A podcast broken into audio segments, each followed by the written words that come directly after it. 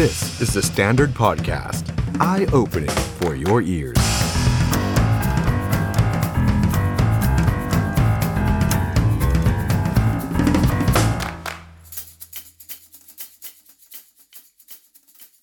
สวัสดีครับ ต้อนรับทุกท่านเข้าสู่รายการ The Standard Now กับผมออฟชัยนนท์หานคีริรัตครับคุณผู้ชมครับวันนี้เรามาเจอกันในวันหยุดนะครับ วันจันทร์ที่ 6 มีนาคม 2566 ครับ เป็นวันมาฆบูชานะครับก็วันนี้เรามาเจอกันนะครับ หลากหลายช่องทางเช่นเคยนะครับแฟนเพจแฟนแฟนเพจ Facebook แล้วก็ YouTube ของ The Standard นะครับก็วันนี้วันหยุดนะครับ แต่ว่าเราไม่หยุดนะครับมาร่วมพูดคุยประเด็นข่าวสารของบ้านเมืองไปพร้อมกันนะครับคอมเมนต์ร่วมจัดรายการกับเรามาได้นะครับ สวัสดีครับคุณอุไรพร คุณซีทีบอกว่าไม่มีเสียงเหรอครับอ่าถ้าใครได้ยินเสียงฝากกดหนึ่งมาให้หน่อยนะครับ สวัสดีครับคุณสรันพงศ์คุณธราเทพ คุณชัยชนะคุณพีเจนะครับเอาเสียงออกปกตินะครับ สวัสดีครับคุณอำนวย โอเคครับอะวันนี้ครับข่าวสารบ้านเมืองที่อยากจะมาชวนทุกท่านพูดคุย แล้วก็จัดรายการไปพร้อมกันกับเรานะครับ เดี๋ยวอีกสักครู่ จะได้มาคุยกับแขกรับเชิญถึง 2 ท่านด้วยกันนะครับ หลังจากนี้ต้องเรียนผู้ชมแบบนี้นะครับว่าไม่อยากให้พลาดทุกวันจันทร์เวลา 2 ทุ่มทาง The Standard ครับเดี๋ยวคงจะมีโปรโมทออกมาทีหลังนะครับ ผมไม่แน่ใจเหมือนกันนะครับ ว่าหลังจากนี้จะอย่างไรแต่ว่าผมขออนุญาตแจ้งไว้ก่อนเลยแล้วกันนะครับว่า ทุกวันจันทร์เวลา2ทุ่มตั้งแต่วันจันทร์นี้นะครับก็คือวันนี้เป็นต้นไปเนี่ยเราจะมาพูดคุยกับรองศาสตราจารย์ สุขุมนวลสกุลครับ อดีตอธิการบดีมหาวิทยาลัยรามคำแหง เพื่อเกาะติดเรื่องของการเลือกตั้งปี 66 จนกว่าจะถึงวันเลือกตั้งเลยนะครับ ก็ต้องขอบพระคุณอาจารย์ด้วยนะครับ ที่เดี๋ยวจะมาเป็นแขกรับเชิญประจำให้กับรายการของเราเพื่อวิเคราะห์แล้วก็พูดคุยเรื่องของการเมืองแล้วก็การเลือกตั้งนั่นเองนะครับ แปลว่าทุกวันจันทร์เราจะมาคุยการเมืองกันนะครับ แล้ววันนี้ครับก็ประเดิมนะครับ อาจารย์สุขุมก็จะมา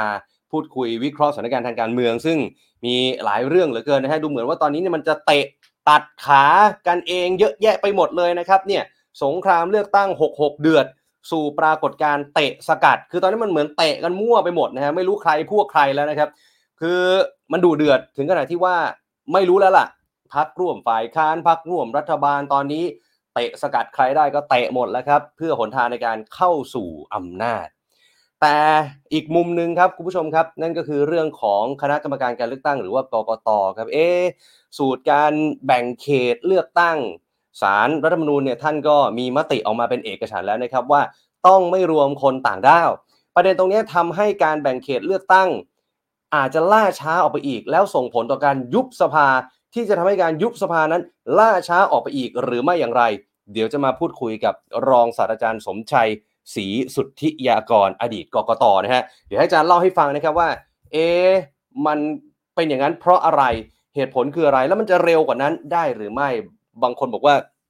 อยากเลือกตั้งใจจะขาดแล้วนะครับอะเดี๋ยวติดตามไปพร้อมกันกับเรานะครับ ฝากกดไลค์กดแชร์แล้วก็กดติดตามกดส่งซูเปอร์แชทให้กับเราได้นะครับ ก่อนอื่นครับก่อนที่จะไปพบกับแขกรับเชิญของเราในค่ำคืนนี้ ขออนุญาตอัปเดตข่าวสารที่น่าสนใจ แล้วก็ที่สำคัญกันหน่อย โดยเฉพาะประเด็นของพลเอกประยุทธ์จันโอชานะฮะมือมือนี่บวมเป่งเลยก่อนหน้านี้ มือบวมมากนะครับ ล่าสุดวันนี้ก็ได้ออกจากโรงพยาบาลไปเป็นที่เรียบร้อยเนี่ยครับคุณผู้ชม หลังจากที่พลเอกประยุทธ์จันโอชานะครับได้เข้ารับการรักษาอาการมือขวาบวม มือขวาอักเสบในช่วงสัปดาห์ที่ผ่านมานะครับเช้าวันนี้ครับทางผู้อำนวยการโรงพยาบาลพระมงกุฎเกล้าพลตรีธรรมรงโรธเต็มอุดมนะครับก็บอกว่า อาการของพลเอกประยุทธ์เนี่ยนะครับไม่ต้องให้สื่อมวลชนเนี่ยมาติดตามข่าวสารแล้วนะครับ เพราะเนี่ยฮะเตรียมออกจากโรงพยาบาลในช่วงค่ำแล้วก็ได้เห็นภาพนี้นะครับคุณผู้ชมครับก็คือพลเอกประยุทธ์ได้ลงมาเดินทางออกจากโรงพยาบาลครับทักทายกับพี่น้องสื่อมวลชน ด้วยสีหน้าที่ก็ดูยิ้มแย้มนะครับ แต่ว่าที่มือของพลเอกประยุทธ์เนี่ยเหมือนกับว่ายังมีสายอะไรบางอย่างติดอยู่ที่มือด้วยนะครับ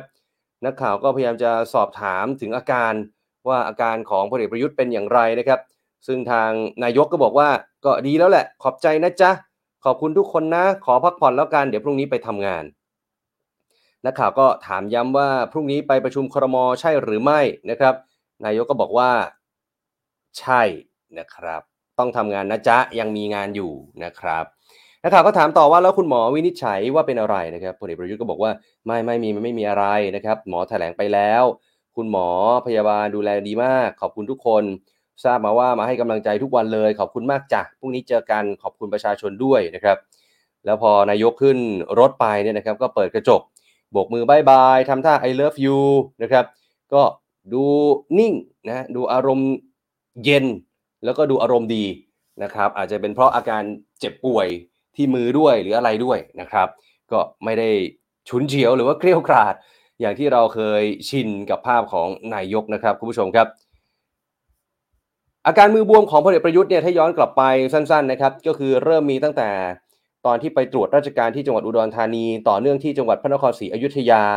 จากนั้นพอกลับมากรุงเทพก็ไม่ไหวครับมันบวมมากขึ้นนะครับก็ต้องไปรักษาที่โรงพยาบาลพระมงกุฎเกล้านะครับ ซึ่งทางผอโรงพยาบาลก็ยืนยันนะครับ ไม่ได้เป็นเกาเทียมนะ แต่ว่าเป็นการอักเสบติดเชื้อที่มือขวาเท่านั้นนะครับ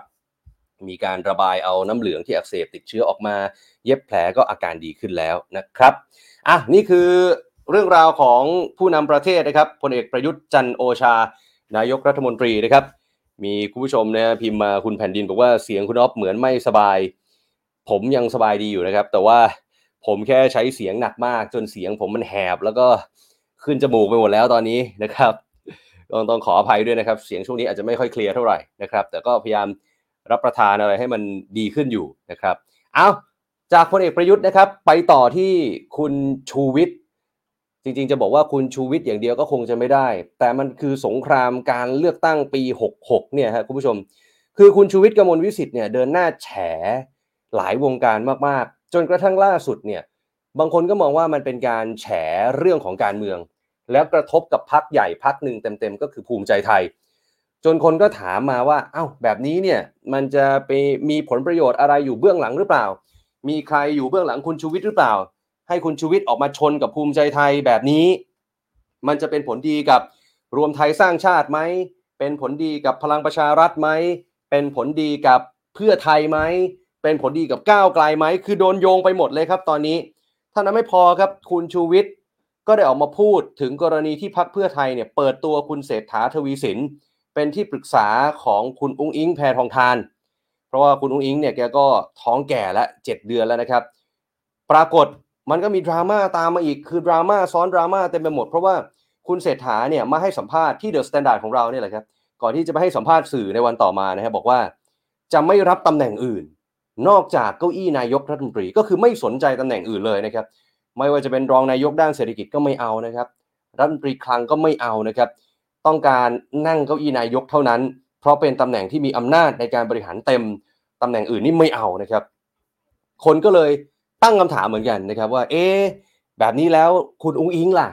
หรือว่าการที่จะเป็นแคนดิเดตของเพื่อไทยตกลงใครเป็นเบอร์หนึ่งเบอร์สองเบอร์สามกันแน่ แล้วถ้าสมมุติว่าคุณเศรษฐาไม่ได้เป็นแคนดิเดตนายกเบอร์หนึ่ง หรือท้ายที่สุดแล้วไปไม่ถึงตำแหน่งนายกรัฐมนตรีเนี่ยจะเกิดความขัดแย้งขึ้นในพรรคเพื่อไทยหรือเปล่านะครับ จริงๆ คุณอิงก็บอกบอกแล้วนะครับว่าไม่มีอะไรนะครับ คุณเศรษฐาก็จะช่วยงานพรรคต่อไปนั่นโน่นนี่นะฮะแต่ว่าแน่นอนแล้วครับจากคำให้สัมภาษณ์มันก็ดูมีอะไรอยู่เท่านั้นไม่พอครับคุณชูวิทย์ก็ได้พูดถึงคุณเศรษฐาเหมือนกัน ว่านี่ผมเนี่ยรู้เบื้องหลังคุณเศรษฐาเป็นอย่างดีนะ เคยนั่งเจรจากับคุณเศรษฐาแล้วด้วย ซึ่งมีบุคคลข้างกายหนึ่งคนที่คุณเศรษฐาไปไหนคนนี้ไปด้วย คนนี้ไปไหนคุณเศรษฐาไปด้วย ถ้าพูดชื่อนี้ทั้งวงการหุ้นขนลุกนะครับซึ่งในเวลาต่อมาก็มีการเปิดเผยกับบางสื่อนะครับว่าผู้ชายคนที่อยู่ข้างตัวคุณเศรษฐาเนี่ยชื่อย่อขอไข่ แล้วผู้ชายคนนี้ที่ชื่อย่อขอไข่เนี่ยก็มีความสัมพันธ์ หรือว่าไปเกี่ยวโยงกับเสียกอไก่คนหนึ่งที่เคยทำธุรกิจอาบอบนวด นะแล้วมันก็เชื่อมโยงกันอีลุงตุงนางไปหมดเลยนะครับ แต่คุณชูวิทย์บอกว่าคุณเศรษฐากับคุณชูวิทย์เนี่ยยังไม่ได้มีอะไร แต่เตือนว่าทุกคนมีแผลแน่นอนนะครับ ถ้าทำดีก็ไม่ว่าอะไรนะครับ จริงๆก็มีประเด็นที่ว่าเออทำไมในเมื่อเลือกที่จะแฉคุณอนุทินแล้วเนี่ย ชนกับภูมิใจไทยแล้วเนี่ย ไม่แฉคุณเศรษฐาบ้างล่ะเพื่อความเท่าเทียม คุณชูวิทย์แกก็ให้เหตุผลเอาไว้นะครับ บอกว่าก็นโยบายของคุณอนุทินเนี่ยเขาไม่เห็นด้วย มันกระทบกับพี่น้องประชาชนคนส่วนใหญ่ แต่ฝั่งของนโยบายคุณเศรษฐาเนี่ยยังไม่มีอะไรที่เขารู้สึกว่ายังไม่เห็นด้วย ถ้ามีเมื่อไหร่ก็อาจจะโดนเหมือนกันท่านั้นไม่พอครับคุณจตุพรพรมพันธ์ก็ออกมาพูดเหมือนกัน เปิดแผลเหมือนกันถึงคนข้างกายคุณเศรษฐาเหมือนกันเลยนะครับ ทั้งหมดทั้งมวลเนี่ยเดี๋ยวคงต้องรอฟังจากปาก หรือว่าฝั่งของคุณเศรษฐาบ้างนะครับ ว่าเออคิดเห็นอย่างไร กับกรณีทั้งคุณจตุพรพรมพันธ์แล้วก็คุณชูวิทย์ออกมาพูดถึง คนข้างกายคุณเศรษฐา มีความสัมพันธ์อย่างไรกันแล้วยังมีอิทธิพลต่อกันอยู่หรือไม่นะครับ นี่คือฝั่งของเพื่อไทยแม่งจริงจะบอกว่าฝั่งของเพื่อไทยโดยตรงก็ไม่เชิญนะครับ มันหลายฝั่งมันอีลุงตุงนางไปหมดแล้วนะครับ ไปดูก้าวไกลกันหน่อยแล้วกันนะครับ ก้าวไกลเนี่ยดูเหมือนว่าช่วงนี้จะเน้นโจมตีไปที่ปอหนึ่งเป็นพิเศษ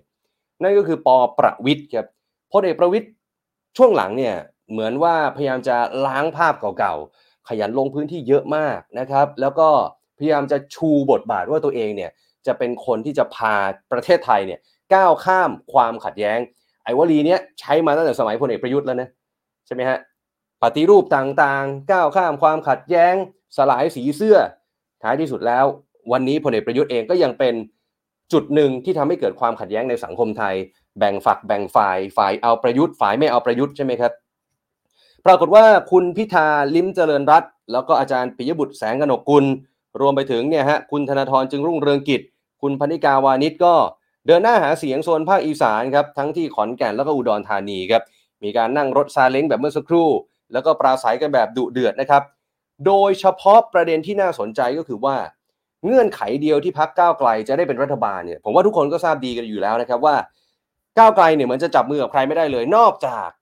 พักเพื่อไทยครับ แต่คำถามก็คือว่า อันนี้คำถามจากผมนะคำถามก็คือพักเพื่อไทยเนี่ยเขาเห็นก้าวไกลเป็นช้อยแรกหรือเปล่า ผมตอบไม่ได้ครับ ผมตั้งคำถามไว้นะคุณผู้ชมคิดอย่างไรละกัน ผมถามผู้ชมดีกว่า ผู้ชมคิดว่าพักเพื่อไทยเห็นก้าวไกลเป็นช้อยแรกในการจับมือไหมฮะอืม แต่ในมุมกลับกันเนี่ย ก้าวไกลเนี่ยเหมือนจะมีช้อยเดียว คือต้องจับกับเพื่อไทย แต่ประเด็นคือถ้าเพื่อไทยไปจับกับพลังประชารัฐ ก้าวไกลก็ไม่เอาอีก เพราะก้าวไกลบอก หุย ไม่เอาอะจะปอไหนก็ไม่เอาทั้งนั้น ปอประวิทย์ปอป๊อกอนุพงศ์ปอประยุทธ์ไม่เอาคุณผู้ชมคิดเห็นอย่างไรลองแสดงความเห็นกันมาหน่อย คุณธนาธรขึ้นเวทีกล่าวปราศัยพูดถึงความรู้สึกในวันที่พักอนาคตใหม่ถูกยุบบอกไม่โกรธ แต่น้อยใจในโชคชะตาที่ไม่มีโอกาสมารับใช้ประชาชน แล้วก็บอกด้วยนะครับบอกว่าปัญหาไหล ปัญหาใหญ่ปัญหาไหลปัญหาใหญ่ของประเทศก็คือต้องไปแก้ที่ต้นตอกล้าสู้กับกลุ่มทุนผูกขาด สู้กับรัฐราชการรวมศูนย์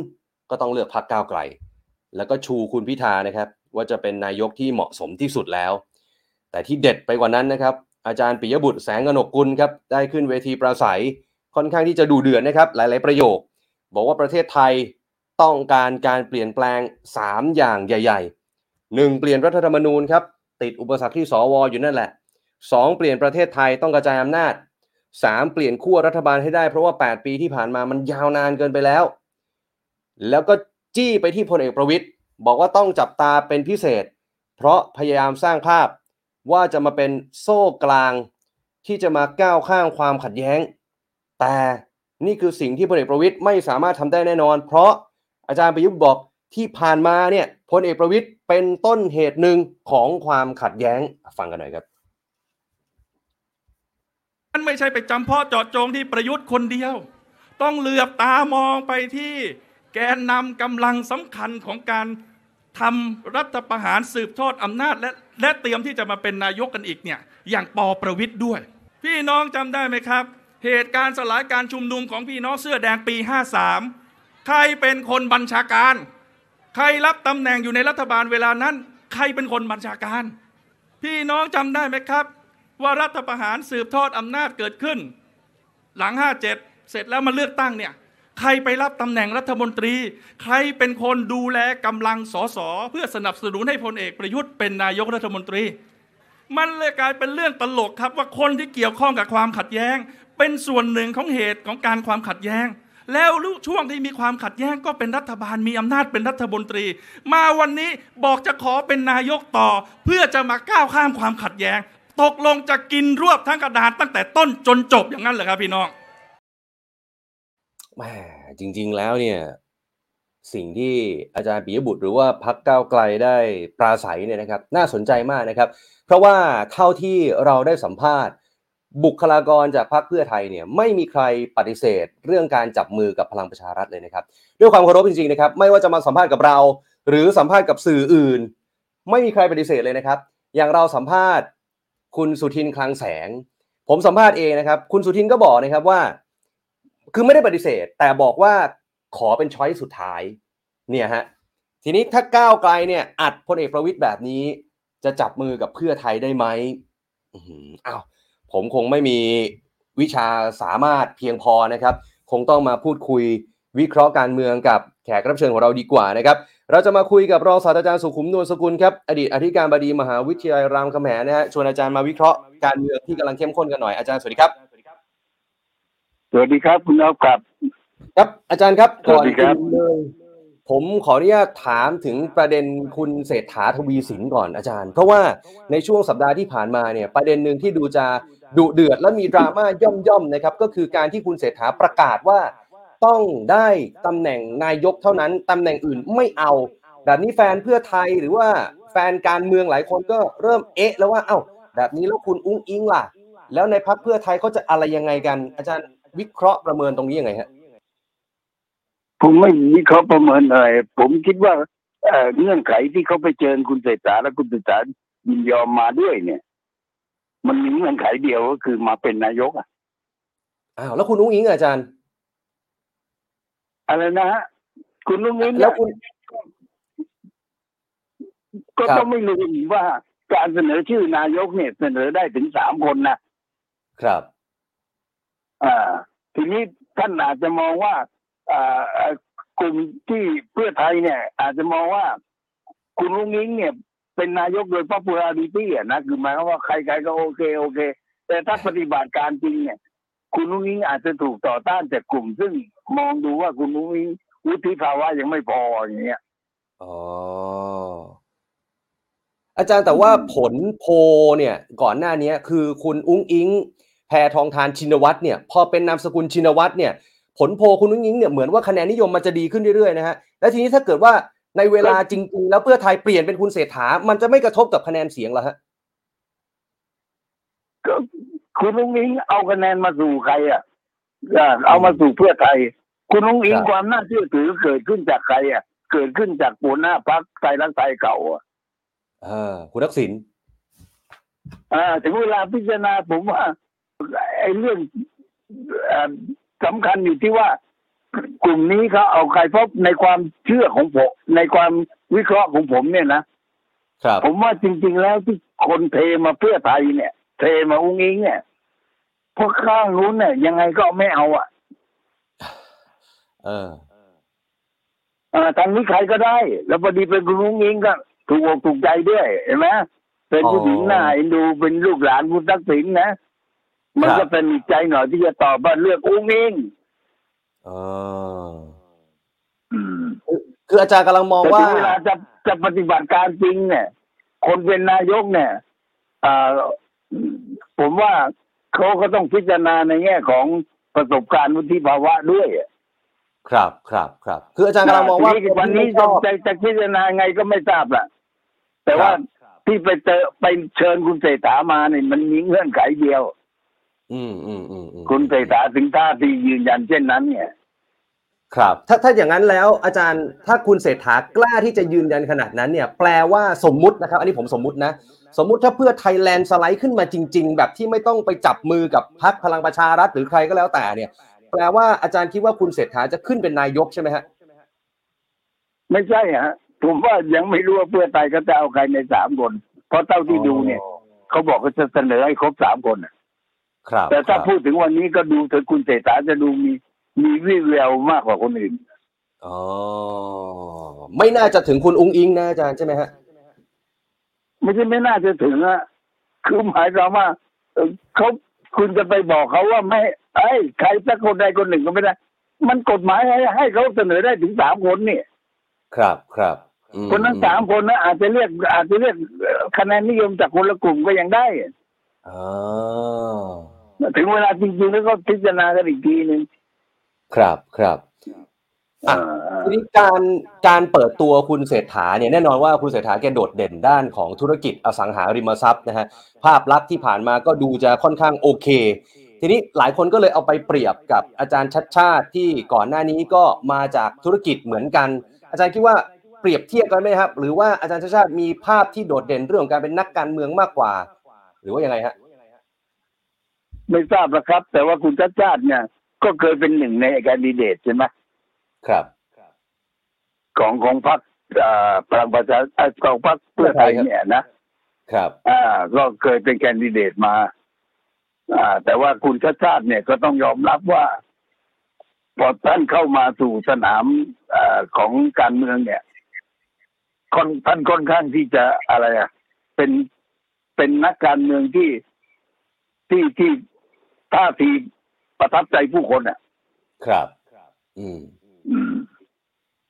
แต่ณตอนนี้เนี่ย เอ่อคุณเศรษฐาเนี่ยเข้ามาลุยการเมืองกับพรรคเพื่อไทยเต็มตัวแล้ว ภาพตอนแรกอะคนฮือฮาว่าภาพดีนะดูแล้วมีโง่เฮงที่จะไปถึงตำแหน่งนายกของประเทศไทยได้ แต่ว่าช่วงหลังมานี้ครับคุณชูวิทย์กมลวิสิทธิ์ก็พูดถึง คุณจตุพรพรหมพันธ์ก็พูดถึงโดยเฉพาะคนข้างกาย แล้วบอกว่าทุกคนมีเบื้องหลังหมดมีแผลหมดเนี่ย ตรงนี้เนี่ยมันมันจะกระทบกับคุณเศรษฐาหรือพรรคเพื่อไทยไหมฮะอาจารย์ มันก็กระทบอะนะครับ แต่เวลากระทบเนี่ยมันกระทบถึงขั้นว่าคว่ำกันไปเลยอะไรเงี้ยผมไม่ถึงขนาดนั้น เพราะครับความหนึ่งที่คือคนยอมรับก็คือ ทุกคนไม่มีใครดีพร้อมมาหมดอะนะอ่าทุกคนมีแผลอ่าตรงนี้อะนะเพราะฉะนั้นอันนี้เนี่ยอ่ามันก็ขึ้นอยู่กับอ่าไอ้เปไอ้อะไรนะ ไอ้ที่ผ่านมาเนี่ย มันไม่ไม่ถึงขั้นที่ว่า โอ้โหน่ากลัวในแง่ของการอะไรฮะ จะทำให้บ้านเมืองวินาศเสียหายทางเศรษฐกิจ หรือว่าครับเอ่อโอ้โหนี่ลงโกงเกิดเรื่องเกี่ยวกับทำธุรกิจมา แล้วก็มันไม่ไหวแล้วแบบนี้อาจไม่อาจจะไม่ได้ถึงขั้นนั้นอืมเราก็ยังไม่รู้แต่ว่าใครก็แล้ว แต่ที่เสนอตัวมาเป็นนายกนั้น ต้องมั่นใจนะครับ บางครั้งเราไม่รู้หรอกว่าไอ้ที่เราทำไปเนี่ย ครับคนอื่นเขาดูเป็นเรื่องถึงคาดไงอ่าบางทีอาจจะตกกระป๋องมันเรื่ก็องง่ายขึ้นๆอยู่ใช่ไหมในอาการจารย์ขุดใช่ไหมเออเออเออครับครับอะนั่นก็คือเรื่องของคุณเศรษฐากับพรรคเพื่อไทย ผมขออนุญาตต่อเนื่องจากที่คุณชูวิทย์ที่แกชนดะเลยโดยเฉพาะกับพรรคภูมิใจไทยเนี่ยนะฮะคือณตอนนี้อาจารย์มองว่าภูมิใจไทยกำลังเจอวิบากกรรมไหมฮะ หรือว่าแค่แบบสิวๆไม่เป็นอะไรหนักเลยครับหนักไหมอาจารย์ ผมถือว่าหนักนะอืมนะเพราะว่าหลังจากที่โดนอ่าอภิปรายในสภามาเนี่ยครับนะฮะแล้วตามมาด้วยคุณชูวิทย์ขย่มเข้าไปเนี่ยนะนะแล้วปรากฏว่าไอ้กรรมเก่ามันมาเนี่ยเรื่องที่ยื่นไว้ก่อนหน้านี้มันมาตรงเนี้ยแล้วผมว่าตอนนี้เนี่ยใครที่อยู่ภูมิใจไทยนี่กลางคืนสวดมนต์ทุกคืนน่ะอุ้ยทั้งนั้นที่ตอนแรกมาแรงคุณศันะกดิ์สยาม พ้นนะ เพราะว่าคุณศักดิ์สยามไม่พ้นเนี่ย ถ้าเกิดคุณศักดิ์สยามถูกถูกพ้นจากหน้าที่เพราะเหตุว่าอ่าอะไรนะฮะปิดบังเรื่องการหรือมีอำพรางเรื่องทรัพย์สินอะไรพวกเนี้ยนะครับครับ มันเป็นมันเป็นข้อหาที่เรียกว่าทุจริตนะคุณ ใช่ครับ มีสิทธิ์ที่จะโดนตัดสิทธิ์เพราะทางฉะนั้นกาตรรงเมืองเนี้ยเนี่ยอ่า มันจะเสียหายไปถึงพักด้วย อืม ต้องไม่ลืมว่าคุณคุณอ่า เนี่ยนะฮะเป็นถึงขั้นเลขาธิการพักครับอ่าก็เรียกว่าเป็นเบอร์สองของพักละครับ อืมอืมอ่าแต่ว่าอืมถ้าถ้าอย่างนั้นเนี่ยอาจารย์มองว่าเป็นเกมการเมืองได้ไหมครับ เพราะว่าหลายคนก็บอกว่าอุ้ยคุณชูวิทย์ทำไมตั้งใจเปิดหน้ามาอัดภูมิใจไทยอยู่พักเดียวในช่วงนี้ คือโอเค อาจจะมีพักอื่น แต่ว่าภูมิใจไทยโดนหนักมาก แล้วคุณชูวิทย์เองก็บอกก็ไปยอมรับกับสื่อเลยนะครับบอกว่าก็ตั้งใจอัดก่อนเลือกตั้งนี่แหละ ผมไม่ทราบอะนะแต่ว่าเอ่อผมไม่ทราบว่าว่าคุณจะคิดยังไงอะนะครับ แต่ผมว่าจริง ๆแล้วเนี่ย เมื่อตอนที่คุณเอ่อชูวิทย์เนี่ยเล่นงานอ่าเครือญาติท่านนายกเล่นงานท่านนายกอะนะไอ้ครับเรื่องสีเทาอะไรต่างๆพวกเนี้ยนะบ้านพักอะไรแล้วแต่เนี่ยเออนี่คุณชูวิทย์นี่เป็นวีรบุรุษของหลายคนเลยนะอ่าเพราะนั้นพอเป็นวีรบุรุษปั๊บเนี่ย ไม่ดูดิในไลน์อะ ครับโอ้ถ้าพอเป็นวีรบุรุษปั๊บแล้วมาเล่นงานพรรคภูมิใจไทยเข้าไปเนี่ยพรรคภูมิใจไทยสะเทือนนะเพราะว่าคุณภูวิทย์นี่อยู่ในขั้นเป็นเทพชี้ใครเลวใครชั่ว ใครดีได้อะครับ แต่พอมาแสดงชนกับสันทนะเข้าไปเนี่ย มันกลายเป็นดราม่าขึ้นมาอีกแล้วเออเอเอาแล้วเอ่อมันก็เลยกลายเป็นเอ่อมันกลายเป็นอะไรอ่าเอ้ยนักแสดงหรือเปล่า เอ้ย แต่ที่ที่เล่นมานี่เพื่อต้องการแสงเหรอสุดท้ายไม่ความจริงท่านนี่ผมว่าพีคสุดเมื่อตอนที่ชนชนกับนายกเนี่ยชนของท่านนายก นายกยังไม่ยอมชนด้วยเลยคุณเออเออเออเออก็ก็มองได้หลายแบบเหมือนกันกับกรณีของคุณชูวิทย์นะฮะลองได้หลายแบบเพราะตอนนี้อ๋อท่านหันมาเล่นเล่นคนอ้าวไม่เล่นคนนั้นไม่ได้ต้องเล่น เดี๋ยวจะดูไม่ยุติธรรมเนี่ยนะมันกลายเป็นคนอะไรฮะ ไปเอาทุกเรื่องไว้น่ะอ๋อหรือหรือในมุมของคุณชูวิทย์แกอาจจะบอกว่าแกมีข้อมูลเยอะ ค่อยๆ เปิดมาทีละเรื่อง เปิดมาทีละคนอย่างนี้ไหมอาจารย์ถูกแล้วฮะ แต่ว่าถ้ามาเลือกเปิดตอนนี้เนี่ยเปิดมามันมันเป็นช่วงหาเสียงพอดีเนี่ย ครับ คนมันก็เลยดูเจตนาเช่นทุกครั้งที่ท่านทำไป มันจะมีคำถามว่าใครได้ประโยชน์จากการกระทำของท่านนั่นน่ะสิฮะที่ไปมาเนี่ย ก็เห็นอะรับกันไปทั้งสองอย่างเลยกันทุกทุกฝ่ายเนี่ยนะ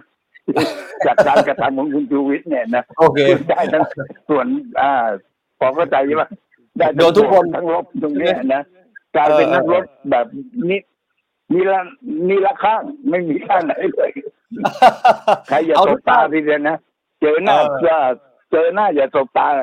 เนี่ยสบตาแล้วมีเรื่องทีเดียวโอเคโอเคอะอาจารย์ไหนๆพูดถึงตภูอนมินี้ใจก็ก็บอกกันนักการเมืองว่าเดินไปไหนเจอชูวิทย์ให้หนีหนีไปเลยไม่งั้นเดี๋ยวโดนเดี๋ยวโดนแฉได้ไหมฮะเออเดินเนี่ยสบตาไปมีเรื่องกันมันเพราะตั้นข้อมูลเยอะแล้วกันโอเคโอเคอ้าวไหนๆพูดถึงภูมิใจไทยครับอาจารย์ มันมีอีกข่าวหนึ่งที่อาจจะไม่ใช่ประเด็นใหญ่ประเด็นดังเพราะว่าเจอคนชูวิทย์กลบไปสักนิดหนึ่งนะฮะแต่ มันก็เป็นประเด็นที่อ่าน่าสนใจ เพราะว่าภูมิใจไทยเนี่ยประกาศจับมือกับบิ๊กแจ๊ดก็คือคุณคำรณวิทย์ทูปกระจ่าง บอกตอกเสาเข็มปทุมธานีทั้งนั้นที่ก่อนหน้านี้บิ๊กแจ๊ดนี่ก็คือโอ้โหอะพูดตามตรงก็คือฝ่ายสนับสนุนคุณทักษิณมาโดยคืตลอคืดคือหัวใจ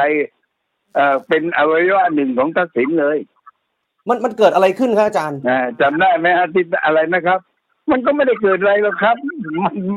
มันเป็นเรื่องของการแย่งที่กันลง อะอ๋อ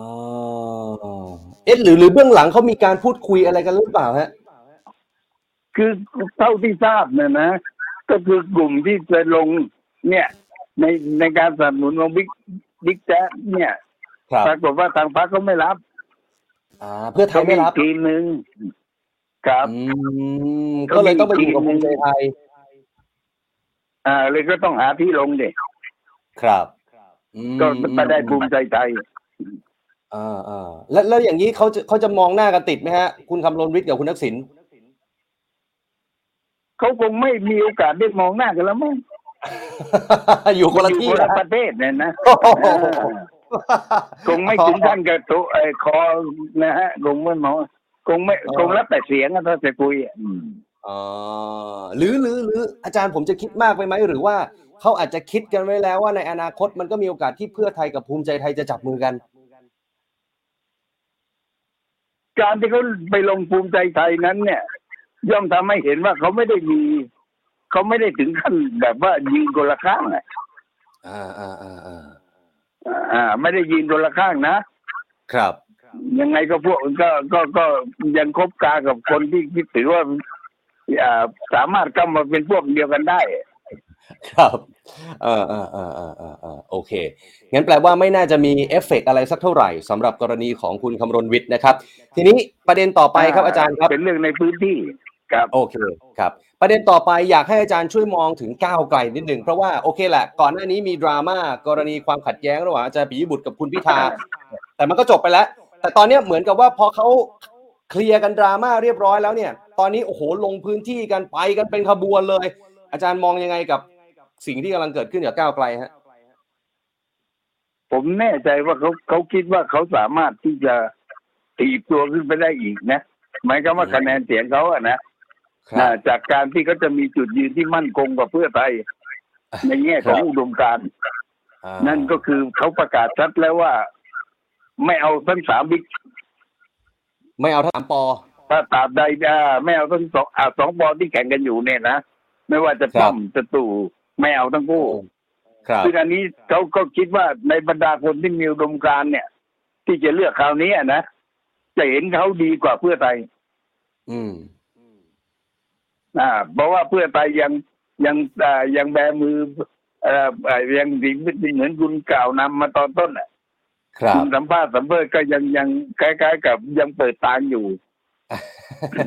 บางคนครับแบะท่าเลยด้วยซ้ำไป เพราะจริงๆก็ต้องเห็นใจเหมือนกันนะ เพราะว่าครับคุณดูให้ดีนะระหว่างเพื่อไทยกับพลังประชารัฐเนี่ยแต่ถ้าไม่เอาวิกป้อมออกเอาวิกป้อมออกแค่คนเดียวเนี่ยขึ้นไปยืนบนเวทีนี่คุณแยกไม่ออกเลยนะนึกว่าพักเดียวกันคุใช่ณไหมนึกว่ามันเป็นก็คุณนึกว่าเป็นภาพเก่าภาพของพรรคเดียวกันนี่หว่า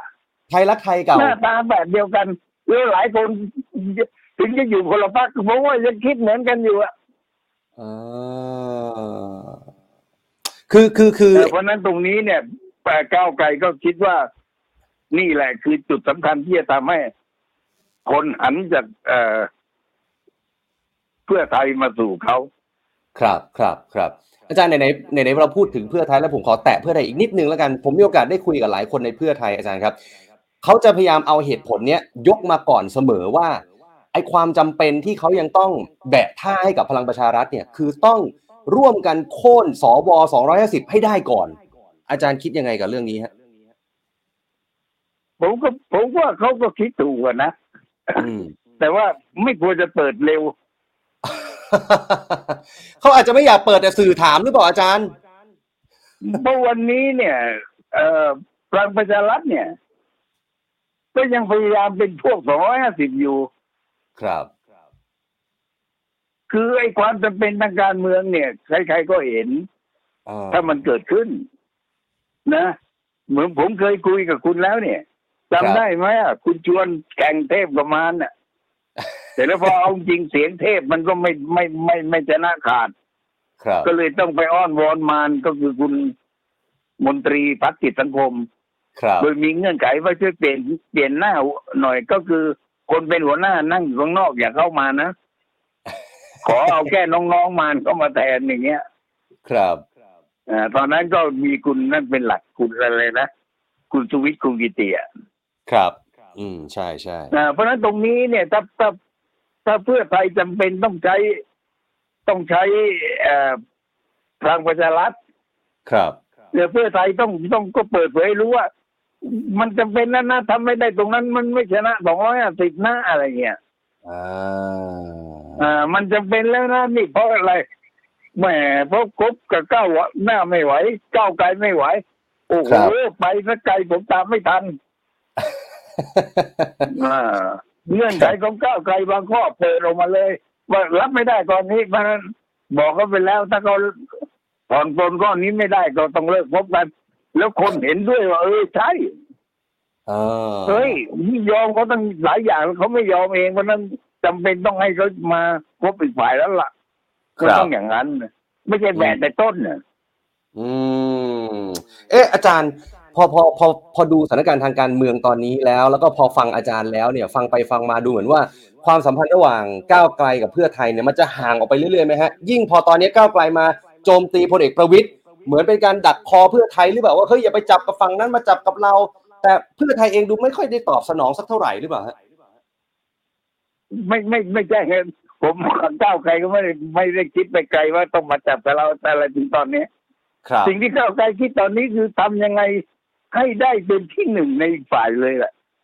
อ๋อคือ ให้ได้ที่หนึ่งคือชนะเพื่อไทยด้วยใช่ไหมฮะใช่อ่าแล้ว อืมก้าวแล้วไกลอาจารย์เขาว่าก็ต้องคิดอีกแบบหนึ่งเขาก็คิดครับว่า ถ้าเขาถึงร้อยเนี่ยนะถ้าเขาถึงร้อยเนี่ยอืมคืออย่างนึกว่าเขาคิดเขาไม่ไม่หวังสูงนะครับ เพราะว่าพรรคเขาเนี่ยเขาเคยได้ถึงแปดสิบแม้ว่าตอนว่าโดนกฎเกณฑ์ลดไปมามาเหลือห้าสิบกว่าเนี่ยครัแต่บผมว่าเขาตั้งความหวังตอนนี้เกินร้อยเท่าที่ผมพอทราบเนี่ยเขาตั้งว่าเขาถึงร้อยยี่สิบนะคุณ โอ้โหแหม่แต่แต่แต่ละพักแต่นี่ก็ร้อยตั้งยี่เป้าสิบเพื่อไทยก็ต้องลดลง ครับโอ้แต่ละพวกแต่ละพรรคก็ตั้งเป้าว่ากระจกหลายบานวางคุณเข้าไปคนเดียวเห็นเป็นสี่ทุกพักบอกเกินร้อยหมดเลยอาจารย์ฮะทุกทุกพักบอกเกินร้อยหมดเลยอ่าทุกคนพักเกินร้อยถ้าเอาตามที่เขาคาดสิจริงประชุมสภาต้องสนามหลวงเลย คนมันเยอะ โอเคโอเค อาจารย์ถ้าอย่างนั้นการที่ตอนนี้เนี่ยทางฝั่งของก้าวไกล อย่างอาจารย์ปิยบุตรเนี่ยก็ดูเหมือนว่าจะโจมตีไปที่พลเอกประวิตยแล้วก็พยายามที่จะให้ประชาชนเนี่ยนึกย้อนกลับไปว่าเฮ้ยพลเอกประวิตยที่ภาพกำลังจะบอกว่าเป็นคนเนี่ยก้าวข้ามความขัดแย้งมาสร้างความปรองดองให้มันไม่ใช่นะ จริง ๆ แล้วเป็นคนที่นำมาสู่ความขัดแย้งไม่จากตามพลเอกประยุทธ์เนี่ย แล้วเหมือนเหมือนพยายามจะปลุกกระแสคนเสื้อแดงหรือฝั่งเดียวกันบางส่วนด้วยเนี่ย จะจะปลุกขึ้นไหมฮะไอ้กระแสนี้ให้คนพยายามจำให้ได้ว่าพลเอกประวิตยเนี่ยเคยทำอะไรไว้บ้าง ไม่รู้นะผมว่าคุณประยุทธ์เอ่อต้นทิศทางที่คุณประวิตรกำลังทำอยู่เนี่ยนะครับเอ่อทำให้ความนิยมคุณประวิตร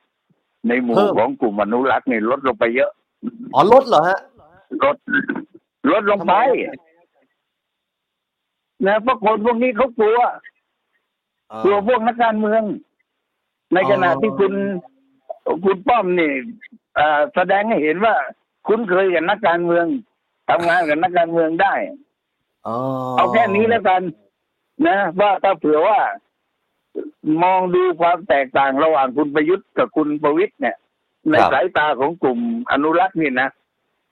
นะถ้ามองในสายตากลุ่มอนุรักษ์นี่นะ ถ้าคุณประวิตยเป็นนายกเนี่ยรัฐมนตรีมหาดไทยนี่เป็นนักการเมือง ครับเอ่อถ้าคุณประยุทธ์เป็นนายกเนี่ยรัฐมนตรีมหาดไทยเป็นข้าราชการเก่า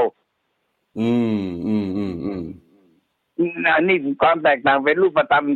สำหรับพวกอนุรักษ์ทั้งหลาย คุณว่าเขาอยากให้ใครเป็นรัฐมนตรีมหาดไทยอ๋อเขาก็น่าจะต้องแน่เลืนอกอนเขาคงอยากให้พวกเดียวกันเพื่อนๆ นะครับ รุ่นถัดไปอืมอะไรเป็น ครับครับอืมอืมอืมอืมอืมโอ้ยถ้าคุณถ้าอย่างพบตบตอนนี้ว่างงานเยอะนะที่เคยเป็นพบตบอุ้ย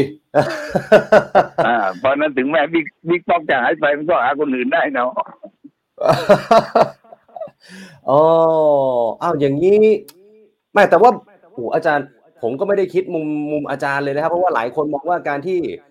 คุณประวิทย์แกมาเดินเกมทางนี้เนี่ยเหมือนภาพดูซอฟต์กว่าพลเอกประยุทธ์ แล้วจะได้ใจได้ใจหรือได้คะแนนเพิ่มขึ้นอะไรอย่างเงี้ยฮะเอ่อไม่ได้พอพอมาทางนี้เนี่ยนะแกก็ได้ใจนักการเมืองอะอ๋อนักการเมืองคนไหน นักการเมืองที่หวังจะโอนแกก็ไปสู่ตำแหน่งอะครับอืมอืมเช่นคิแต่ดคิดว่าว่าแกจะเอาเสียงสสวมาได้ส่วนหนึ่งอย่างเงี้ย อ่าอ่าอ่าอ่าอ่าอ่าแล้วแล้วเกมอืมเกมที่พอคุเห็ณนประไหมวิตรครับครับเกมที่คุณประวิตรกำลังทำตอนเนี้ยครับพลเอกประวิตรกำลังทำเนี่ย คือแกไม่ตอบโต้ใครเลยนะฮะแกเดินลงพื้นที่ตลอดเปลี่ยนเสื้อไปทุกวันอะไรอย่างเงี้ยเอานี่แหละคือการทำงานแบบทหารอีกแบบหนึ่งแล้วฮะเก๋จัดให้สิจะไง ผมว่าวันนี้แกจะใส่เสื้อผ้าอะไรแกยังไม่รู้เลยเขาจัดให้ โอเค โอเค โอเคครับ เอออ่าอะเพราะฉะนั้นเห็นไหมแม้กระทั่งบันทึกของท่านเนี่ย ท่านก็บอครักบว่าผมไม่ได้เขียนเองหรอกอืมอืมแต่ผมใช่แอบใช่ปุ๊บอืมใช่ใช่ใช่ใช่อืมครับครับโอเค อาจารย์ครับเราเราผ่านเรื่องพลังประชารัฐพลเอกประวิตยไปก่อนแล้วกันนะฮะขออนุญาตกลับมาที่ก้าวไกลอีกสักนิดหนึ่งนะครับ ว่าช่วงหลังเนี่ยดูเหมือนว่าการปราศัยของพรรคก้าวไกลเนี่ย จะพูดถึงเรื่อง 1นึเนี่ยน้อยลง แล้วก็ไปเน้นเรื่องกระจายอำนาจทลายทุนผูกขาดรัฐสวัสดิการอะไรแบบเนี้ยตรงนี้อาจารย์ว่าสะท้อนอะไรบ้างไหมฮะ ว่า เอ๊ะ ข้างหลังก็ไปคุยอะไรกันมาหรือนี่เปล่าสะท้อนสะท้อนไอ้ที่ทะเลาะกันคราวที่แล้วเนี่ยอ๋อโอเคนะอ่าอ่าแล้วผมย้อนความไปว่า นะอ่าคุณปิยบุตร ครับ กล่าวหาคุณพิจาใช่ไหมใช่ครับ พิจาว่า ทุบมือเปิบอืมทุบมือเปิบหมายความว่าไง ทุบมือเปิบหมายความว่าพรรคนี้นี่เขาตั้งมา อุดมการณ์เขานี่ต้องการเปลี่ยนแปลงสังคม เออ แบบนี้ต้นะองการเปลี่ยนแปลงสถาอ่าเปลี่ยนแปลงทั้งสถาบันเก่าแก่ทั้งหลายทั้งปวงใช่ไหมเช่นเลิกครับเกณฑ์ทหาร มาตราร้อยสิบสองต้องปรับปรุงอะไรต่างๆ ตรงนี้ แต่พวกคุณเล่นไปหาเสียงเนี่ยรู้สึกพวกคุณกำลังจะเข้ามาอยากเป็นรัฐมนตรีกันแล้วสิเออเออเพราะฉะนั้นคำว่าชุบมือเปิบคือพรรคเขาก่อตั้งมาอย่างหนึ่ง แต่คุณกลับไปเล่นการเมืองอีกแบบหนึ่ง ไปเล่นการเมืองแบบนักการเมืองทั่วไปคือหวังจะเป็นรัฐบาล ครับสวัสดีฝ่ายก็ก็บอกว่า มือไม่พายอย่าเอาเท้าลาน้ำหมายความว่าไง หมายความว่าที่เขาทำกันอยู่ พวกปัจจุบันทำกันอยู่เนี่ยพักเก้าวไกลมันก้าวไปเรื่อยอ่าได้รับความนิยมมากขึ้นเรื่อยๆคุณเอาเท้าลาน้ำซะแล้ว เอออ่า ทีนี้ตอนนี้ก็เอ่อคุณธนาธรต้องยอมรับว่าเอาอยู่ จับสองครับคนมาคุยกันเอาอยู่ มันก็ออกไปตรงเนี้ย ทีเนี้ยมันก็จะไปมีเรื่องกันอีกครั้งหนึ่งครับตอนที่ผลเลือกตั้งออกมาแล้ว อืมนะเพราะว่าอย่างกลุ่มอย่างที่คุณพูดเมื่อสักครู่อะกลุ่มที่เขาหาเสียงวันนี้นี่ ใครฟังก็ก็มองว่า อยากให้ไปเป็นรัฐบาลอะ ครับอ่าจะได้มีกระจายอำนาจจะได้มีอะไรต่ออะไรใช่ไหมครับอืมอืมอืมอ่าเป็นเรื่องที่กระทำในปัจจุบันดังนั้นอะเหมือนเหมือนเรื่องอุดมการณ์บางอย่างก็ต้องลดลงนะเพราะฉะนั้นดูไปแล้วเนี่ย แนวหาเสียงเขาเนี่ย ก็จะลดไอ้ไอ้ไอ้ไอ้อุดมการณ์ลงไป แต่ว่าเพิ่มปฏิบัติการขึ้นอ่าอ่าอ่าอ่าครับครับ เป็นการเปลี่ยนแปลงนะครับ เพื่อการเลือกตั้งร่วมใจกันสู้ศึกไปด้วยกัน ไม่ไม่ใช่ คือเขาบอกว่านับตั้งแต่เขาเทคอะเขาต้นเขาเทคโอเวอร์กลุ่มที่ถูกตัดสิทธิอำนาจการตัดสิทธิการเมืองไปเนี่ยครับเขาเดินพักมารูปนี้นี่ถูกต้องแล้วพักไม่ได้ความนิยมเพิ่มขึ้น อ่า เพราะฉะนั้นลงเลือกตั้งคราวนี้ขอใช้แนวนี้ไปไปเป็นหลัก เพราะฉะนั้นครับถึงได้เรื่องอุดมการณ์ถึงได้ลดลงบ้างแปลว่าอย่างนี้อาจารย์ปิยบุตรคงไม่ต้องเน้ยอนมมากนิดนึงเหมือนใช่ไหมคราวที่แล้วครับครับแปลว่าอาจารย์อะไรปิยบุตรนะน่าจะอาจารย์ปิยบุตรน่าจะยอมใช่ไหมฮะ ถ้าดูจากรูปการท่านท่านโรยแปลว่าตอนเลือกเสร็จแล้วอ่าอย่างที่อาจารย์ว่าเมื่อสักครู่ท่านก็อยากเห็นพรรคเก้าวไกลได้คะแนนเป็นปุดเป็นแผ่นเหมือนกัน อ่าอ่าอ่าอ่าอ่าโอเคครับอ่าถึงเวลานั้นเนี่ย ถ้าเราได้คะแนนปึกเป็นแบบปึกแผ่นมากๆ เนี่ยอำนาจต่อรองมันสูงขึ้นอ่าอ่า เพราะฉะนั้นอาจจะได้บางข้ออาจจะได้อ่าในเรื่องเกี่ยวกับการเปลี่ยนแปลงสังคมบางอย่างโอเคครับอาจารย์ครับ ได้ครับอะครับวันนี้ครับรบกวนเวลาอาจารย์ประมาณนี้นะครับ เดี๋ยวสัปดาห์หน้าครับรบกวนใหม่อีกทีนึงนะสฮะวัสดีอาจารย์ครับสวัสดีครับขอบคุณครับครับครับครับนะครับนี่คือ รองศาสตราจารย์สุขุมดวงสกุลนะครับอดีตอธิการบดีมหาวิทยาลัยรามคำแหงนะครับ ก็ชวนอาจารย์มาวิเคราะห์การเมืองในวันนี้นะครับในช่วงสัปดาห์ที่ผ่านมานะครับ ว่าเป็นอย่างไรนะครับ อีกประเด็นหนึ่งที่อยากจะชวนเพื่อนๆ 5,000 6,000 คนในขณะนี้นะครับมาคุยกันก็คือ หลังจากที่สารรัฐมนูญนะครับวินิจฉัยว่าการแบ่งเขตเลือกตั้งของกกตเนี่ยนะครับ ต้องไม่นับคนต่างด้าว ซึ่งมันก็แน่นอนอยู่แล้วเนี่ยนะครับ ปรากฏว่าทำให้กกตนะครับต้องประกาศจำนวนสสพึงมีแต่ละจังหวัดใหม่ หลายพื้นที่หลายพักเองก็กะเกงผิดไปบ้างเนี่ยนะครับ ซึ่งอาจารย์สมชัยศรีสุริยากรนะครับได้โพสต์เรื่องนี้เอาไว้ว่าไอ้คำวินิจฉัยนี้นี่แหละทำให้กกตเนี่ยต้องถอยหลังในกระบวนการแบ่งเขตเลือกตั้งไปมากกว่า 15 วัน และจะมีผลกับการยุบสภาอ้าวเดี๋ยวให้อาจารย์มาอธิบายหน่อยว่ามันเป็นอย่างไรนะครับ ต้อนรับรองศาสตราจารย์สมชัยศรีสุทธิยากรครับอาจารย์สวัสดีครับ ครับคุณออฟครับ สวัสดีครับ ครับ ให้อาจารย์อธิบายฉายภาพให้คุณผู้ชมเห็นหน่อยครับว่าทำไมคำวินิจฉัยของสารรัฐธรรมนูญเนี่ยจะทำให้กระบวนการแบ่งเขตเลือกตั้งถอยหลังไปอีก แล้วการยุบสภายุบสภาก็จะช้าไปอีกครับอาจารย์ คือถ้าไม่ต้องมีคำวินิจฉัยของศาลเนี่ย เราจะเห็นการแบ่งเขตตั้งแต่วันที่ 28 กุมภาพันธ์แล้วนะครับ คือครับปลายเดือนที่ผ่านมานะครับ เพราะว่าสิ่งหนึ่งซึ่งกกตวางเป็นปฏิทินในการทำงานไว้ก็คือว่า เอาละเดือนกุมภาพันธ์เนี่ยประกาศรูปแบบการแบ่งเขตของแต่ละของแต่ละจังหวัดออกมา เสร็จแล้วก็รับฟังความเห็นตั้งแต่ 4 ถึง 13 กุมภาและหลังจากนั้นเนี่ยก็เป็นเรื่องของการที่ว่านำมาที่กรรมการการเลือกตั้งส่วนกลาง แล้วก็ครับประชุมกันนะครับ โดยปฏิทินของเขาเนี่ยวันสุดท้ายที่จะประชุมแล้วก็ได้ผลสรุปออกมาประกาศในราชกิจจาได้เนี่ยคือ 28 กุมภาเพราะฉะนั้นพอ 28 กุมภาปั๊บเนี่ย กกตก็ไม่กล้าประกาศละบอกขอรอศาลก่อนนะก็ครับคือใช่ครับหนึ่งสองสามสามวันหายไปละรอศาลถูกไหมครับ พอรอครับศาลเสร็จแล้วเนี่ยศาลวินิจฉัยในวันที่สามมีนาคม บอกว่าไอ้ที่คุณคิดอะมันไม่ถูกจะต้องอืมไปคิดใหม่นะตามที่เราเคยทักท้วงกัน ใช่ไหมคครัรับบว่าราษฎรเนี่ยใช่ครับจะเอาคนซึ่งไม่มีสัญชาติไทยมาคิดด้วยไม่ได้เออดังนั้นเนี่ยคืนนั้นกกตก็ออกมาเลยครับว่า เอาละถ้างั้นก็ต้องคำนวณใหม่ พอคำนวณใหม่แล้วเนี่ยจำนวนของสสในแต่ละจังหวัดก็จะมีการเปลี่ยนแปลงไป ที่สำคัญครับคือ8จังหวัด4จังหวัดเพิ่ม4จังหวัดลดหลังจากนั้นนะครับ ในคืนวันที่3เนี่ย วันศุกร์ที่ผ่านมาเนี่ยกกตก็ให้ทุกจังหวัดนะครับ ประกาศรูปแบบการแบ่งเขตใหม่3รูปแบบนะครับทำใหม่หมดเลย แต่ความจริงไม่ได้ทำใหม่หรอกครับ เพราะว่ามันก็ยังเหมือนเดิมเอ่เพียงแต่ว่าอออาจจะมีตัวเลขของราษฎร ซึ่งอาจจะแตกต่างไปเล็กน้อย นะฮะหลักร้อยหลักพันกันนั่นเองในแต่ละจังหวัดที่อาจจะมีผลกระทบนะฮะแต่รูปแบบก็ยังเป็นเหมือนเดิมเอ่อแล้วก็เปิดให้มีการรับฟังความคิดเห็นนะครับ ตั้งแต่วันที่สี่นะเรียกว่าฟังเอ่อเปิดรับฟังอย่างเงียบเชียบแล้วกันนะก็คือครับแทบไม่มีใครรู้เลย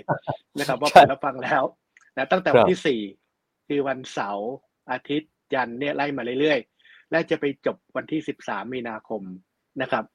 พอจบครับ13มีนาคมแล้วเนี่ย เราคิดถึงกระบวนการในการทำงานคืออะไรฮะ ก็ต้องสรุปหนึ่งวันนะอืม14สรุป แต่ถ้าถ้าเขาอาจจะขยันเป็นพิเศษ13รับฟังรับฟังมันก็ต้องถึงเที่ยงคืนนะอาจจะตั้งแต่ครับเที่ยงคืนถึง6โมงเช้าสรุปก็ได้แล้วแต่นะฮะก็เอาละให้เวลาวันที่14วันหนึ่งในการสรุปกันแล้วกัน15นำมาที่กกตกลาง ก็จะต้องมาตัดสินเคาะกันว่า400เขตเนี่ย จะเอาแบบไหน77จังหวัดไม่ใช่400เขตครับ 77 จังหวัดนี้จะเอาแบบไหนในแต่ละจังหวัดนะครับอืมรูปแบบการแบ่งเขตแต่ละจังหวัดจะเป็นอย่างไร ซึ่งเอ่อปกติแล้วเนี่ยถ้าหากว่าจะประชุมกันอย่างจริงจังเนี่ย วันหนึ่งสองวันไม่พอแล้วครับ มันต้องใช้เวลามากกว่านั้น เพราะครับว่ารอบที่ผ่านมาเนี่ยเขาขอต้องแปดวันนะกว่าที่จะประชุมกกตกลางเสร็จ คือยี่สิบถึงยี่แปดเก้าวันด้วยซ้ำนะครับ อาจครัจะบไม่ประชุมทุกวันนะนะครับ ตอนนี้เอาถ้าหากว่าเขาบอกว่าเขารับปากว่าสิบห้าสิบหกเสร็จสองวันนะครับครับเอ่อ วันที่สิบเจ็ดหรือวันที่สิบหกกลางคืนเนี่ยก็อาจจะเป็นวันซึ่งสามารถประกาศรูปแบบของการแบ่งเขตของแต่ละจังหวัดได้ชัดเจนนะฮะถ้ายังไม่ประกาศชัดเจนเนี่ยในราชกิจจาเนี่ยการทำการเลือกตั้งขั้นต้นของพรรคการเมืองต่างๆ ก็ทำไม่ได้หรอกครับ คุณจะรู้ได้ไงว่าเขตของคุณเนี่ยประกอบด้วยอำเภอและตำบลอะไรยังไงบ้างทำไปก็ทำล่วงหน้าไปก็อาจจะไม่ถูกไม่เออไม่ไม่ตรงกับที่กกตประกาศ ดังนั้นเนี่ยมันมีกระบวนการหลังจากการประกาศเขตนะครับ ถ้าประกาศอะวันที่สิบเจ็ดอ่าสิบเจ็ดมีนาประกาศเขตเนี่ยอืมสมมุตินะครับว่าคุณอยากจะทำเลือกตั้งขั้นต้นเนี่ยคุณเหลือกี่วันล่ะนะฮะสิบเจ็ดมันก็เลยสิบห้าที่ตั้งใจไว้ตอนแรกจะยุบสภาใช่ไหมเพราะฉะนั้นครับยุบสภาสิบห้าเนี่ย ผมว่าไม่น่าจะเป็นไปได้ ยกเว้นว่าอ๋อท่านนายกเองอาจจะอยากจะรู้สึกให้มันปั่นป่วนวุ่นวายเล่นนะครับ มีความสุข นะฮะแต่ว่าผมเข้าใจว่าช่วงนี้ท่านน่าจะเซ็นหนังสือไม่ได้ ใช่ไหมเจ็บมือนะครับ อ่า ก็เป็นจังหวะพอดีนะครับ ก็เป็นครับข้ออ้างว่าอยากจะเซ็นเหมือนกันแต่ว่าเซ็นไม่ได้เซ็นไม่ถนัดก็ต้องขอรักษามือก่อน ดังนั้นเนี่ย ก่อนสิบเจ็ดไม่น่าจะมีการยุบสภา ก็จะเหลือตั้งแต่วันที่สิบเจ็ดสิบแปดสิบเก้ายี่สิบยี่สิบเอ็ดแล้วก็ยี่สิบสองยี่สิบคสารัมบก็ยังได้นะ เพราะยี่สิบสามเนี่ยก็ยังได้ถึงเที่ยงคืนก่อนเที่ยงคืน นะเพราะว่าสภาจะครบอายุเนี่ยวันที่ยี่สิบสามตอนเที่ยงคืน เพราะฉะนั้นครับก็เป็นวันที่สามารถยุบสภาเลือกได้ตามใจชอบครับ ตอนนี้การเลือกแล้วจะมีผลอย่างไร ถ้าคุณเลือกสิบเจ็ดสิบแปดสิบเก้ายี่สิบยี่สิบเอ็ดห้าวันนี้นะฮะถ้าเลือกฮะห้าฮะวันนี้นะฮะเอ่อคุณจะต้องเลือกตั้งวันที่สิบสี่กุมภาพันธ์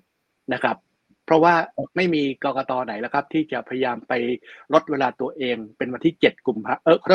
ขอโทษเออเจ็ดพฤษภาด้วยเออเจ็ดพฤษภาใช่จะครัจะบต้องครับเลือกตั้งสิบสี่สิบสี่พฤษภาพฤษภาเพราะไม่มีครับก็อ่าไม่มีกกตที่ไหนที่เขาจะเอาเวลาของตัวเองให้น้อยลง เพื่อตามใจใครบางคนนะครับครับ เพราะว่ามีคนบางคนดูดวงแล้ววันนี้เป็นวันตรงใจต้องเลือกวันนี้ให้ได้ ไม่มีหรอกครับกกครัตบคงไม่หลงไปในสิ่งนี้กกตคงจะต้องมองจากสิ่งซึ่งเป็นตารางเวลาที่จำเป็นในการทำงานจริง ๆ และกกตก็จะยึดเวลาที่ไกลที่สุด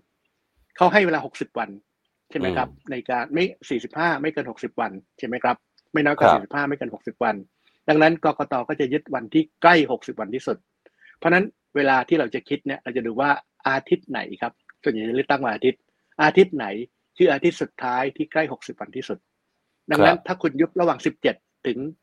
21 นะฮะอาทิตย์ที่ใกล้ 60 วันที่สุดเนี่ยคืออาทิตย์ที่สิบสี่พฤษภาคมนะคอ่รับาจะไม่ย้อนมาเจ็ดเป็นวันที่เจ็ด นะครับ ถ้าครับย้อนมาเป็นวันที่เจ็ดเนี่ย มันจะต้องยุบสภาตั้งแต่สักประมาณเอ่อวันที่แปดพฤษภาเออแปดกุมภาแปดกุมภาเนี่ยต้องที่ผ่านมาไปแล้วเนี่ยนะครับครับมันเอ่อก็ก็ก็คงไม่เหมาะเท่าไหร่นะครับนะในครับกรณีแบบนี้นะครับอ๋ออันนี้เอ่อหมายถึงว่าถ้าแปดก็คือวันอะไรไม่ใช่วันพรุ่งนี้มะรืนนี้มะรืนนี้ใช่ไหมนะฮะใช่ครับแปดแปดมะรืกุนมนี้ภานะครับนะซึ่งซึ่งคงคงยังไม่มือยังหายไม่ทันนะคแปรับดมีนาครับแปดมีนาเออขอโทษเออ เดือนเดือนเดือนเดือนพลาดไปหมดละครับแปดครับแปดคุยแล้วตื่นเต้นแปดแปดมีนาแปดมีนาแปดมีนาแปดมีนาโอเคนะครับคือต้องต้องครับต้องยุบครับภายในวันที่แปดมีนาจึงจะเลือกตั้งเจ็ดพฤษภาได้ใช่ไหมครับอืมอะอืมตอนนี้นี่คือนี่คือล็อกที่หนึ่งตอนนี้ครับมันก็มีแบบที่สองคือว่าถ้าคุณไปยุบสภาวันที่ยี่สิบสองมีนาคมครับวันที่ยี่สิบสองมีนานะครับเอ่ออันเนี้ยจะสามารถเลือกตั้ง ได้ไปถึงวันที่เอ่อยี่สิบเอ็ดพฤษภาคมนะครับครับก็คือครบหกสิบวันพอดีเอ่ออมไม่มีกติกาไหนแล้วครับว่าวันที่หกสิบเลือกตั้งไม่ได้ แล้วก็ไม่ต้องไปตกใจแล้วก็บางบางคนบอกว่าอุ้ยเลือกตั้งวันที่หกสิบเดี๋ยวเลือกเลือกตั้งเลยเที่ยงคืนไปจะเกิดจะเกิดเป็นปัญหาเลือกตั้งบ้านครับใครเลยเที่ยงคืนนะไม่มีหรอกครับห้าโมงเย็นอ่าห้าโมงเย็นก็ปิดหีบกันเรียบร้อยแล้วก็นับคะแนนเรียครับบร้อย เพราะฉะนั้นเหตุผลที่ประเภทปล่อยข่าวออกมาว่า แม้คงจะไม่เลือกวันที่ครบ 60 วันพอดี เนื่องจากอืมว่าเออเดี๋ยวจะกลายเป็นว่าเลือกตั้งเลยเที่ยงคืนไปก็จะผิดรัฐธรรมนูญครับเหตุผลผมว่าไร้สาระเกินไปนะครับอาจารย์มันก็เป็นไปอาจารย์อาจารย์ผมผมขอขัดนิดนึงคือคือถ้ามองแบบที่อาจารย์ว่าเนี่ยไอ้ช้อยที่สองเมื่อกี้ที่จะเลื่อนไปถึงยี่สิบสองใช่ไหมยี่สิบเอ็ดพฤษภาคมใช่ไหมฮะคือใช่ครับอะคือคือมันก็อาจจะเป็นไปได้นะฮะว่าเออก็เลื่อนไปให้สุดเลยจะได้มีเวลาหาเสียงกัน แต่ว่าอาจารย์ท่านนายกเขาลั่นไปแล้วนะบอกว่าเจ็ดพฤษภาคม นายกไม่เกี่ยวครับ นายกท่านต้องบอกท่านว่าท่านไม่เกี่ยวเลยนะครับ ถ้าอ่าท่านฟังอยู่ท่านฟังดีๆ เพราะรัฐธรรมนูญเขียนไว้ว่าท่านเองเนี่ยเป็นคนออกกฤษฎีกา ยุบสภา ส่วนกฤษฎีกาว่าจะมีวันเลือกตั้งวันที่เท่าไหร่นั้น เป็นเรื่องเออเป็นเรื่องของกกตที่กกตอ่าใช่จะไปประชุมตัดสินกันเอง หลังจากการยุบสภาแล้วห้าวัน หลังจากอืมยุบสภาแล้วห้าวันนะฮะกกตต้องไปประชุมกันหกคนไปสมหัวกันคิด เอะเอาวันไหนดีถามลูกน้องครับด้วยนะครับ ว่ากระบวนการทั้งหมดที่ต้องใช้เวลามันเท่าไหร่ แล้วจะเอาวันไหน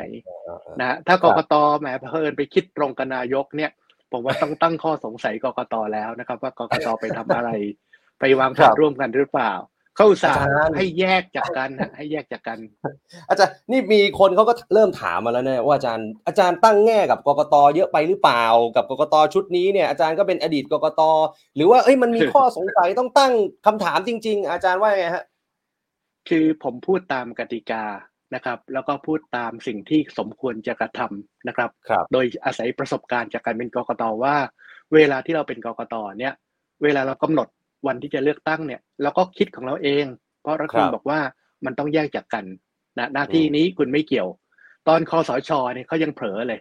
หัวหน้าคอสชคุณประยุทธ์ตอนนั้นเนี่ย บอกเลยจะเลือกตั้งวันนู้นวันนี้ ผมก็สวนสิครับเพราะผมเป็นกกตตอนนั้นบอกไม่ใช่ครับหน้าที่นายก ไม่ใช่หน้าที่อ่าหัวหน้าคอสชเป็นหน้าที่กกตเขาก็เลยปลดผมออกจากกกตครับ ครับเออเออเออเออเออเอาเอาเอาเอาอย่างนี้อาจารย์ถ้าอย่างนั้น ณวันนี้เอาผมเอาประเด็นที่พี่น้องประชาชนเนี่ยมีคนคอมเมนต์เข้ามาด้วยนะฮะที่พี่น้องประชาชนเนี่ย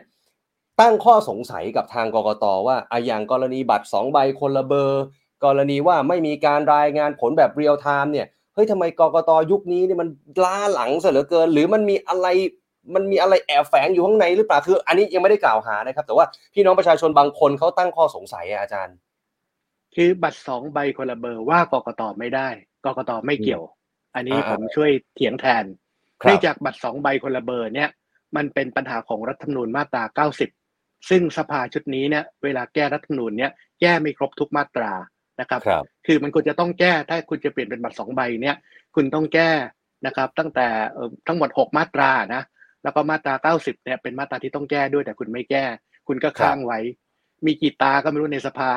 นะครับ สว250ก็ช่วยกันดูก็ยังมองไม่เห็นปัญหานี้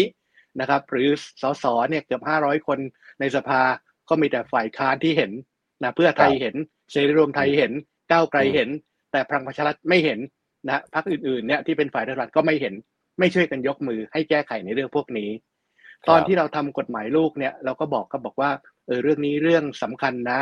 น่าที่จะหาทางออกได้ไหมเพราะว่าในมาตรา 90 ของรัฐธรรมนูญเนี่ยไปเขียนไว้ว่าเขาออกแบบรับบัตรใบเดียวนะ ไปเขียนไว้ว่าต้องสมัครสสเขตก่อน จึงจะส่งสสบัญชีรายชื่อได้ พอเป็นแบบนี้ปั๊บเนี่ย พอเป็นบัตรสองใบ สมัครสสเขตก่อน ก็คือสมัครได้แล้วเบอร์ของเขตไปใช่ไหมฮะเสร็จแล้วไปสมัครบัญชีรายชื่อ มันก็คนเป็นคนละเบอร์กันนะครับ เพราะฉะนั้นภาพการเลือกตั้งคราวนี้เนี่ยเขตแต่ละเขตพรรคการเมืองเดียวกันจะคนละเบอร์ แล้วก็เบอร์ทั้งหมดเนี่ยอาจจะคนละเบอร์กับเบอร์บัญชีรายชื่อด้วยนะครับอันนี้คือความยุ่งยากที่เกิดขึ้น ว่ากกตไม่ได้ ผมเถียงแทนปกป้องกกตในเรื่องนี้ ส่วนเกี่ยวกับเรื่องของการนับคะแนนอย่างไม่เป็นทางการที่เรียกว่าแบบเป็นแบบเรียลไทม์นั่นนะผมต้องต้องบอกว่ากกตใจไม่ถึงนะฮะต้องต้องเรียนตามตรง คือคุณมีอำนาจทำได้ คุณมีงบประมาณทำได้ คุณมีเทคโนโลยีทำได้ คุณมีคนช่วยนำหาอะไรต่างๆ ก็พร้อมจะช่วยคุณ เห็นบอกว่าให้ทางลาดกระบังนี่ออกแบบจนเสร็จเรียบร้อยแล้ว พอถึงเวลาเขาไปนำเสนอไม่เอาเขา นะแสดงว่าใจไม่ถึงเองนะครับว่าจะมีอะไรที่อยู่เป็นเบื้องหลังนะที่ประชาชนตั้งข้อสังเกตว่ามันจะเป็นช่องทางที่ทำให้มีการเปลี่ยนแปลงสารต่างๆ ได้หรือไม่เนี่ยเดี๋ยววันหลังผมจะชี้ให้ดูว่ามันทำได้จริงครับ ครับครับครับอะอาจารย์ช่วงท้ายนี้ครับ ขออนุญาตไปที่อีกหนึ่งเรื่อง เห็นว่าอาจารย์เนี่ยไปยื่นคำร้อง ยุบพักรวมไทยสร้างชาติ ซึ่งประเด็นนี้ถูกตีตกไปแล้วเหรอฮะอาจารย์เล่าให้ฟังนิดนึงฮะคือคืออย่างนี้ฮะ ผมไปยื่นนะครับเอ่อช่วงที่เขาจัดประชุมของพรรคใช่ไหมที่ว่าเปิดตัวคุณประยุทธ์อะแล้วผมก็มันมีสิ่งต่างๆ ที่ดูเข้าข่ายการทำผิดกฎหมายหลายอย่าง เช่นขนคนเอารถบัสขนมาจากชนบุรีเป็นร้อยคันนี้เป็นต้นนะฮะหรือสองเนี่ยก็จะมีเรื่องของการที่ว่าเอ่อมีการแจกเสื้อแจกหมวกใช่ไหมเราก็จะเห็นนะคนใส่เสื้อใส่หมวกนะครับ แล้วก็บอกว่าเป็นของที่ใช้ในการแถลงข่าวต้องคืน แต่ว่าทุกคนก็ใส่กลับบ้านได้ไม่มีปัญหาประมาณเกือบห้าพันตัวห้าพันชุดสามมีการแสดงมหรสพที่เกิดขึ้นบนเวที มีนักร้องซึ่งเป็นนักร้องระดับประเทศมาร้องสี่การประสัยต่างๆ เนี่ยก็ดูใช้ถ้อยคำที่รุนแรงหยาบคาย แล้วก็พาดพิงถึงสถาบันนะครับ ผมก็ร้องคำร้องต่างๆเหล่านี้ไป ปรากฏว่าทางกกตเนี่ยเขาก็เพิ่งตอบกลับมานะฮะหลังจากที่ร้องไปประมาณหนึ่งเดือนนะครับ ก็ตอบกลับมาบอกว่าเนี่ยเออไม่รับคำร้องนะ แล้วก็ยกข้อกฎหมายต่างๆ ซึ่งโดยปัญญาของชาวบ้านอย่างผมเนี่ยผมอ่านไม่เข้าใจหรอกครับว่ามาตรานี้มาตรานี้ข้อนี้ข้อนี้อะไรก็ไม่รู้ ก็ต้องไปค้นพอไปค้นก็ได้คำตอบว่าที่ไม่รับเพราะหนึ่งนะฮะหลักฐานต่างๆที่ส่งไปนั้นเนี่ยยังไม่ครบถ้วนสมบูรณ์ เช่น ไม่มีวันเวลาสถานที่นะครับ ไม่มีการพันนาว่าให้เกิดการกระทำผิดอย่างไร ไม่มีพยานบุคคล ไม่มีพยานวัตถุ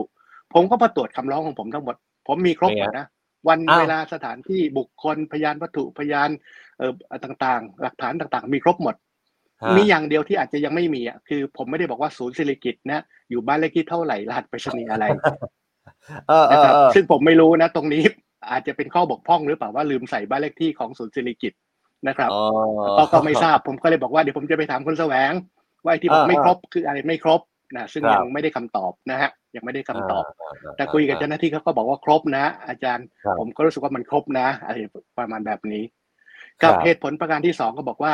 เนื่องจากเนี้ยผมไม่ใช่ผู้มีสิทธิ์เลือกตั้งในเขตเลือกตั้งนั้น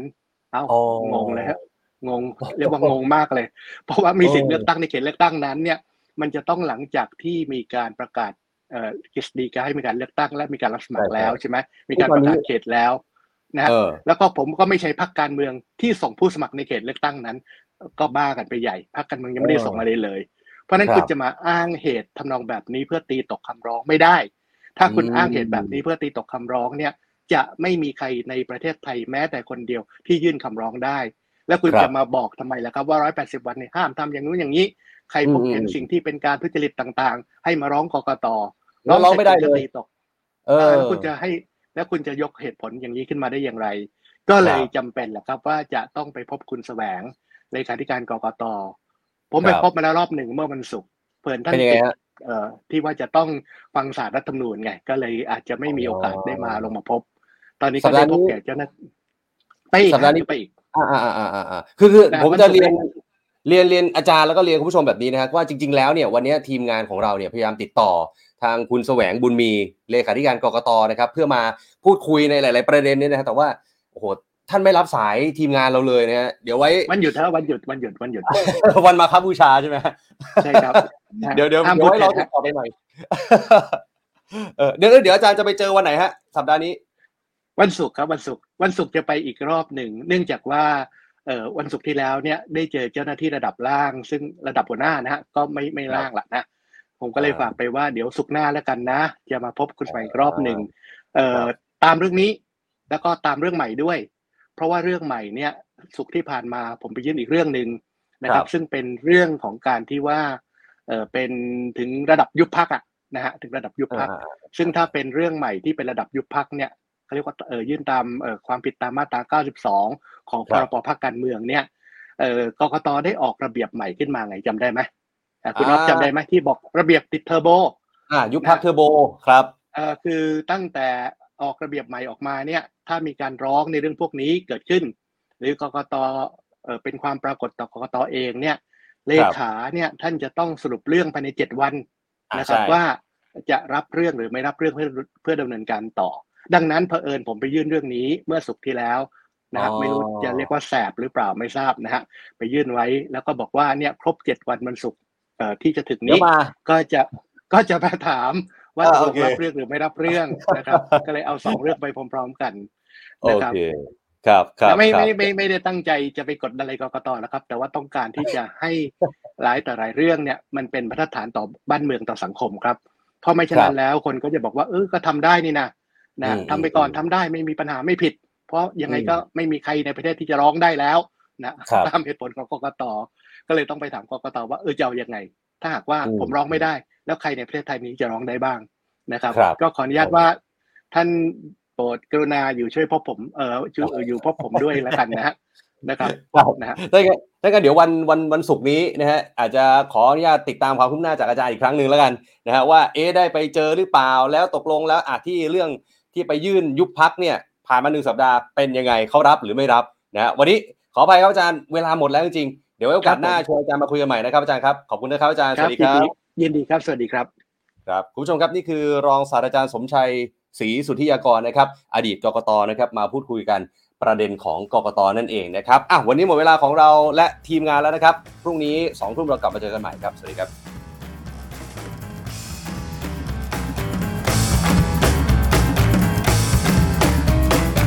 Standard Podcast, eye opening for your ears.